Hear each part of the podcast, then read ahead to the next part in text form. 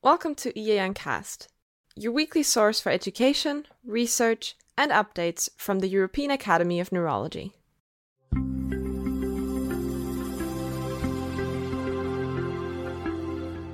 Hello and welcome to a, another podcast about palliative care.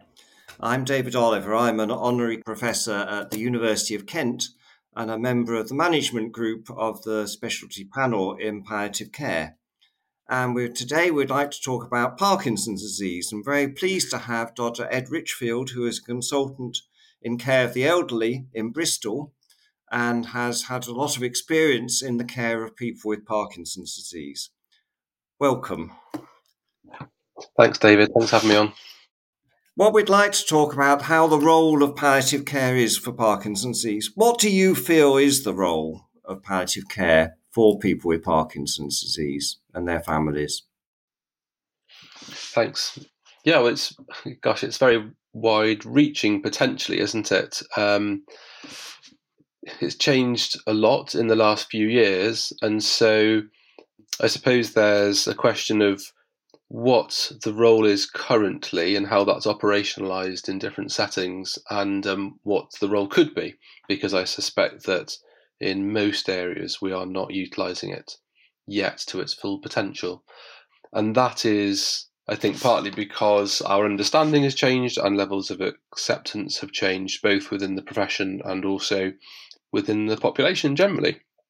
So we'll still find pockets where people are using rather outdated definitions of palliative care and still thinking of it as being um, around just dying.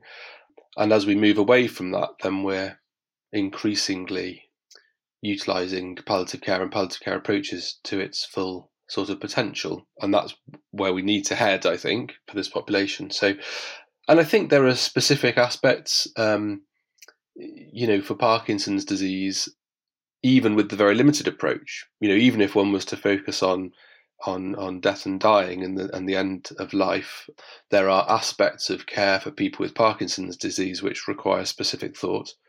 You know, how might one manage um, stiffness at the end of life? Are we sure that we're uh, recognising dying appropriately and not, in, particularly in a hospital setting, not over-diagnosing dying when people actually are undertreated or have intercurrent illness? How do we manage Parkinson's medications at home? How do we help colleagues in a hospice um, to uh, incorporate Parkinson's disease and its medications into their management so that people get equal access? So even if we took a very limited definition of palliative care, I think there are P D-specific issues to address. But I'm Imagine I don't have to convince you that taking a wider approach potentially opens up a much greater scope of work and potential.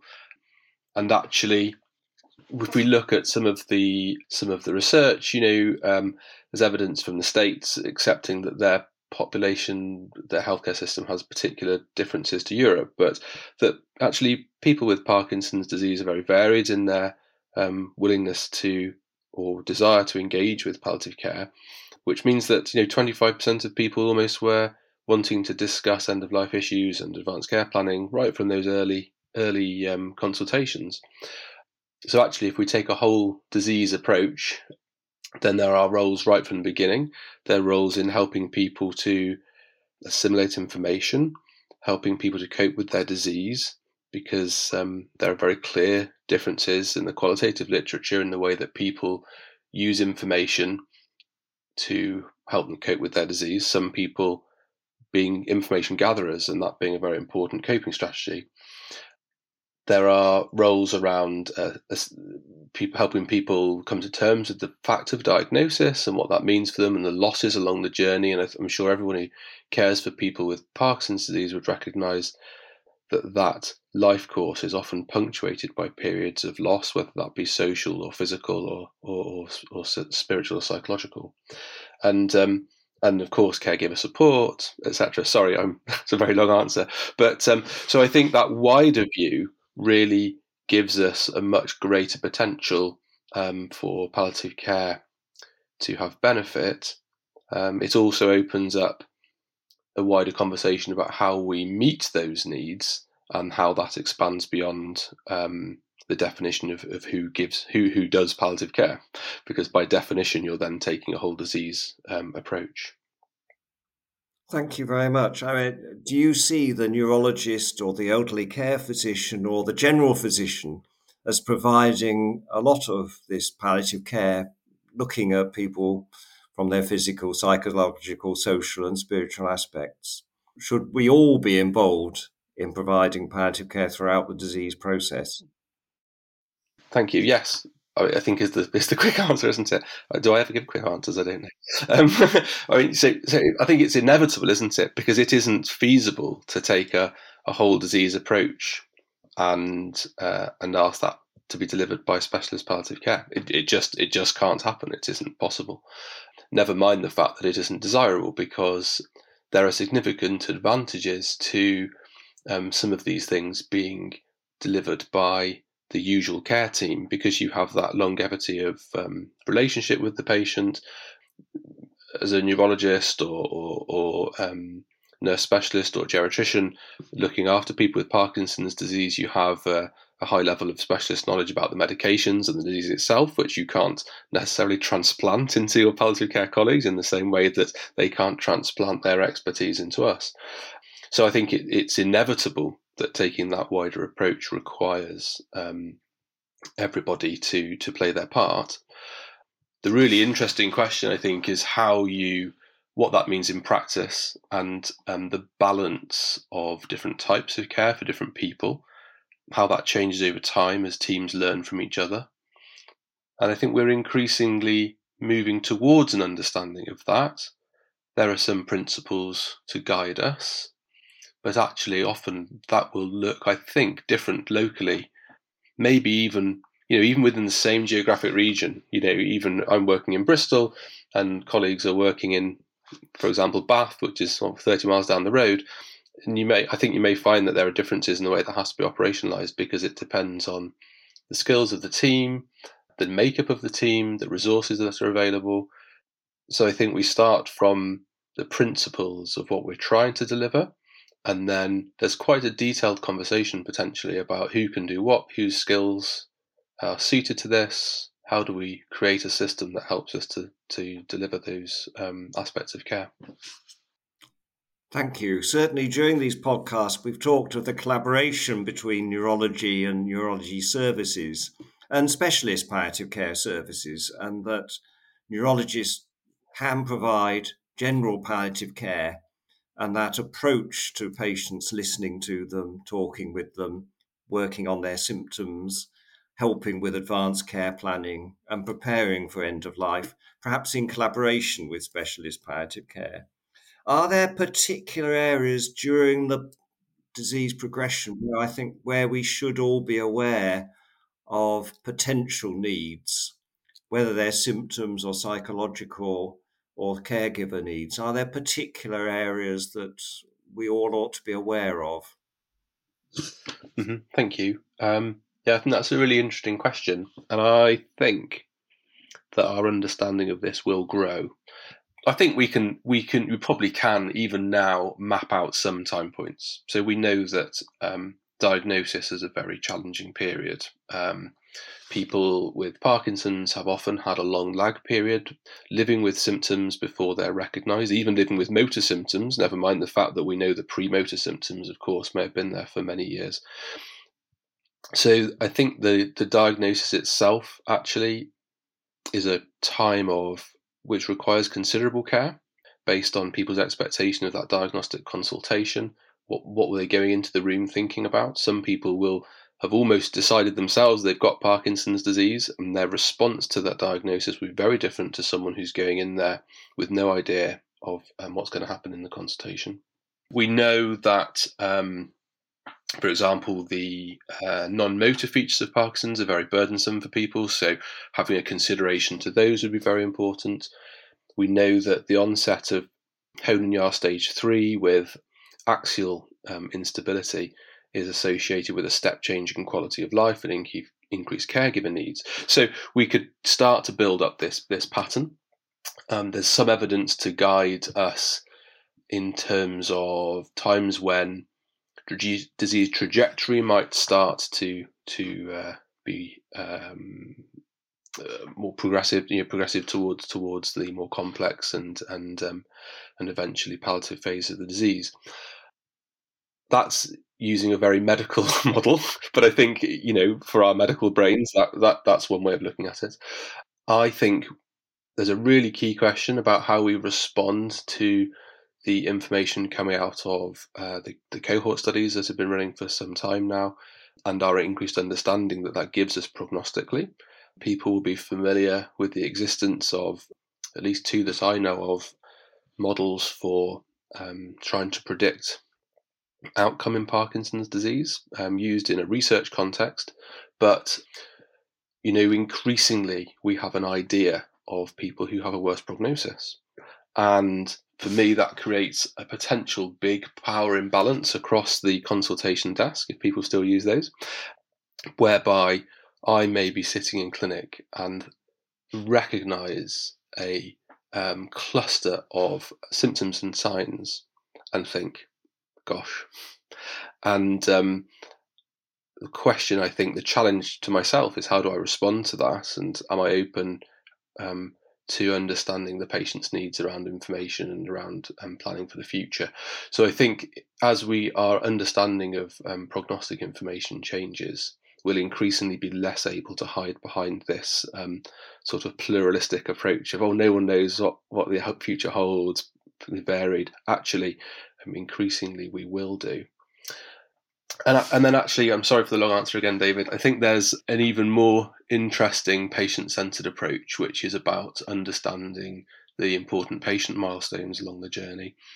It can sound slightly trite to think about those um, in a generalised way, because obviously people are individuals. So I think we can have some framework in our head in terms of uh, losses. You know, what are the losses that are occurring along the way?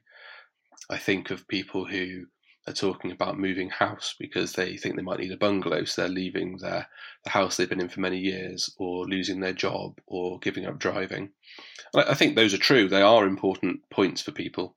Um, and, and then actually we go even a level deeper to that, and having a longevity of relationship with a patient, I think, hopefully allows us to know them well enough that actually we start to recognise what's important to them specifically and the losses for them along the way.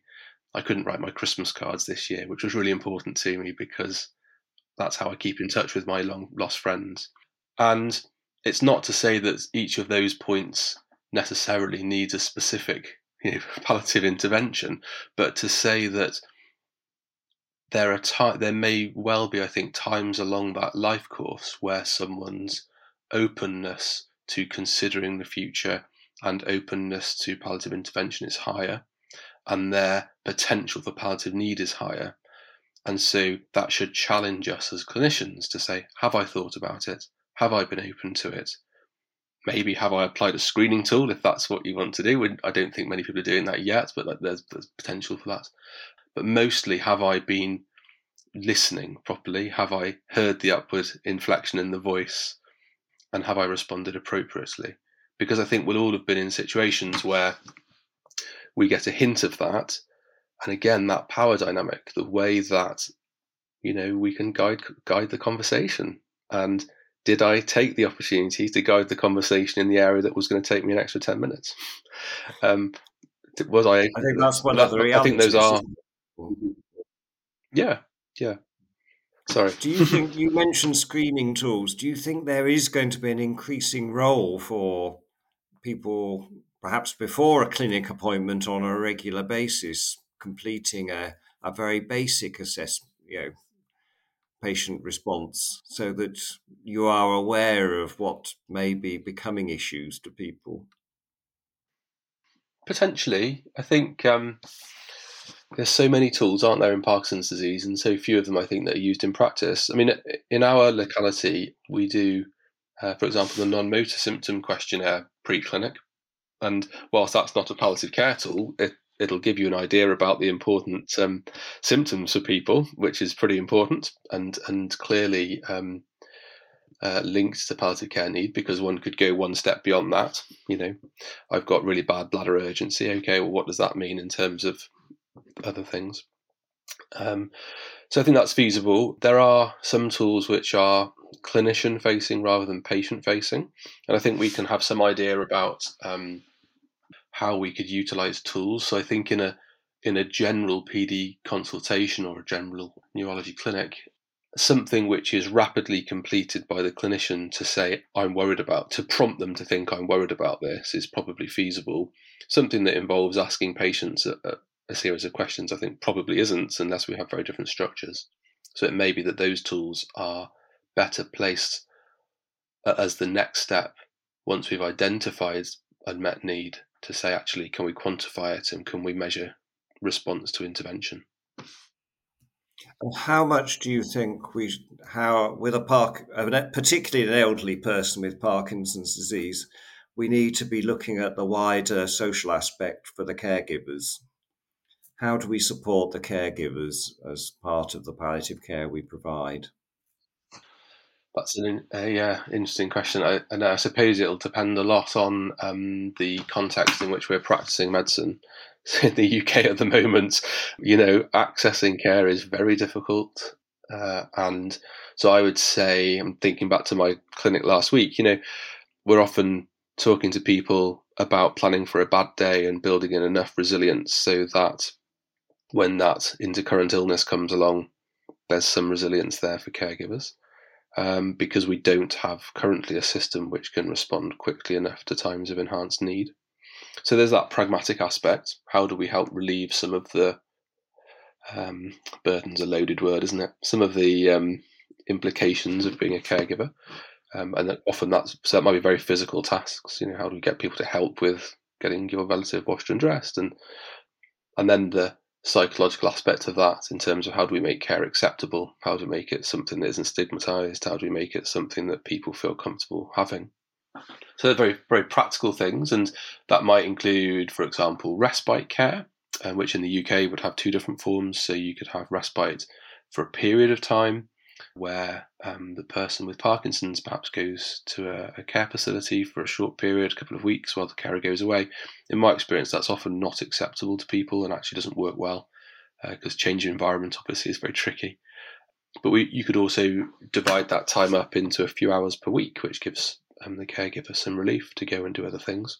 That can be really helpful. And then the sort of psychological and aspects of caring in terms of caregiver support groups. Different people have different attitudes to those as to whether they're acceptable to them or not.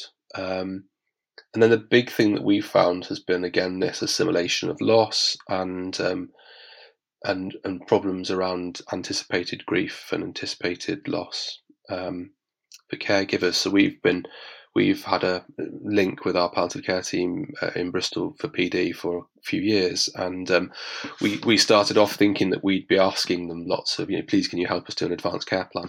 But actually we do that in the vast majority of cases. And um, actually the questions that we ask in, from a caregiver perspective are often around um, support pre and post grief, uh, pre and post bereavement. And this whole guilty thing about, you know, sense, you can't see air quotes, they come across well, do they? Sense, you know, someone going to a care home, you know, I, I sent him to a care home, and that the, the guilt that comes with that. So it's much more actually about that psychological support um, is what we've been we've been referring for caregivers. And is that particularly when people have cogn- that the person with Parkinson's may have cognitive change? Is that a, a an area that would be particularly difficult for the person with Parkinson's, but also for their carers, whether that's family carers or carers within a residential si- situation? Uh, yes, yeah. So it's clearly a time of increased need, isn't it? We know that caregiver burden's quite well associated with um, with with with uh, cognitive impairment, and um, all the implications of that, right? So sleep and and um, being up in the night and washing bedclothes that are soiled, and um, as well, and, and as well as that sort of loss of previous relationships and grieving for, you know, the person that you had and the relationship that you had. Um, yes, so definitely, definitely. I suppose you might one might conceptualise it as someone losing their their own support structure in terms of lo- losing their partner at the same time as having this high level of of, of um, practical responsibility. and I don't know how specific it is to the U K, but this, the socially, still, for many older people in particular, the idea of going to a care home is hugely stigmatised.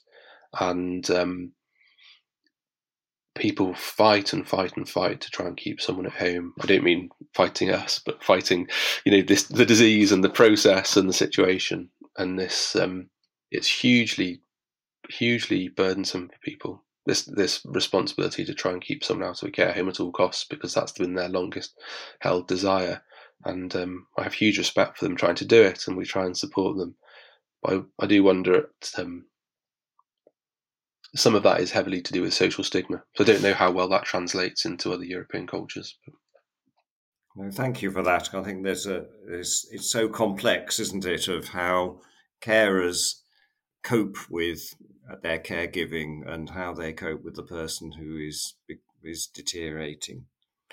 And finally, if you were going to give one piece of advice on palliative care to a neurologist caring for people with Parkinson's disease, what would you suggest? What's one or two, you could have two if you want, but a couple of pieces of advice.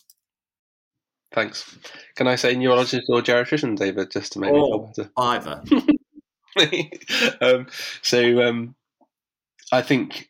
the biggest thing is probably structure, isn't it? I think is structuring your service, which doesn't just mean your clinic, but the, the wider service in a way that allows people to ask the question, that allows people to safely say what's happening here without thinking, oh, heck, my clinic's going to be two hours late and this is awful and I haven't got the skills to deal with the fallout.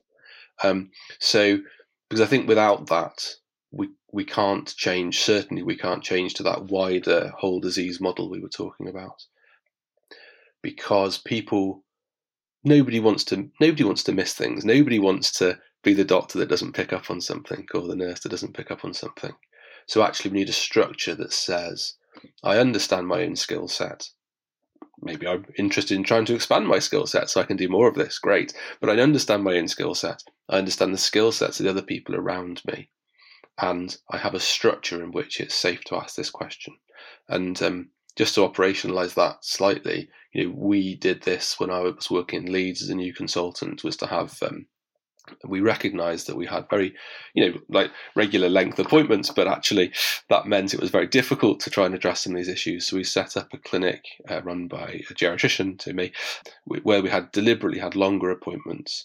And so the aim was that someone could ask the question, acknowledge the answer and say, right, we may not have time to deal with that today, but we're going to bring you back to this other setting where we will deal with it. And I think that's that can be sufficient to um, make it safe to ask the question.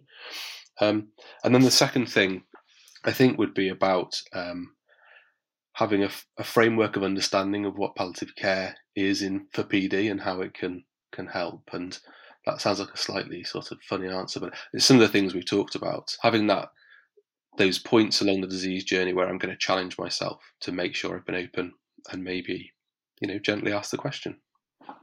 Thank you. And I think the other thing I've heard you, as we've been talking, is collaboration with specialist palliative care providers, having the opportunity.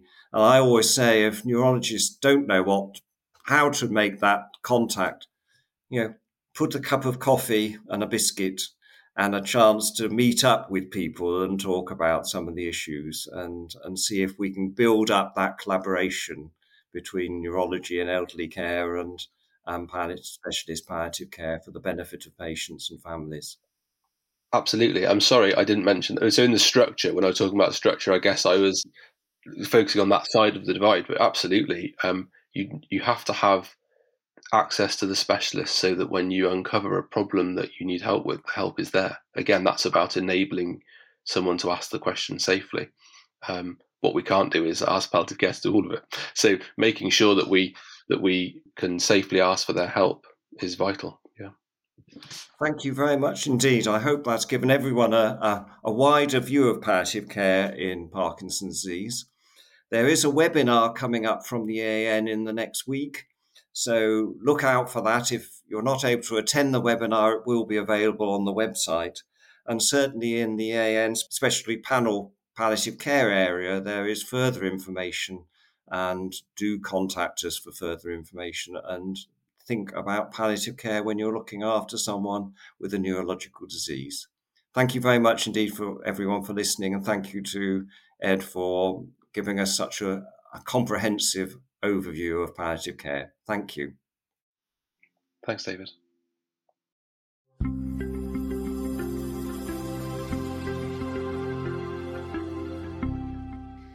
This has been EANcast Weekly Neurology. Thank you for listening. Be sure to follow us on Apple Podcasts, Spotify, or your preferred podcatcher for weekly updates from the European Academy of Neurology. You can also listen to this and all of our previous episodes on the E A N campus to gain points and become an E A N expert in any of our twenty-nine neurological specialties. Simply become an E A N individual member to gain access. For more information, visit ean.org slash membership. That's ean.org backslash membership. Thanks for listening. EANcast Weekly Neurology is your unbiased and independent source for educational and research-related neurological content. Although all content is provided by experts in their field, it should not be considered official medical advice.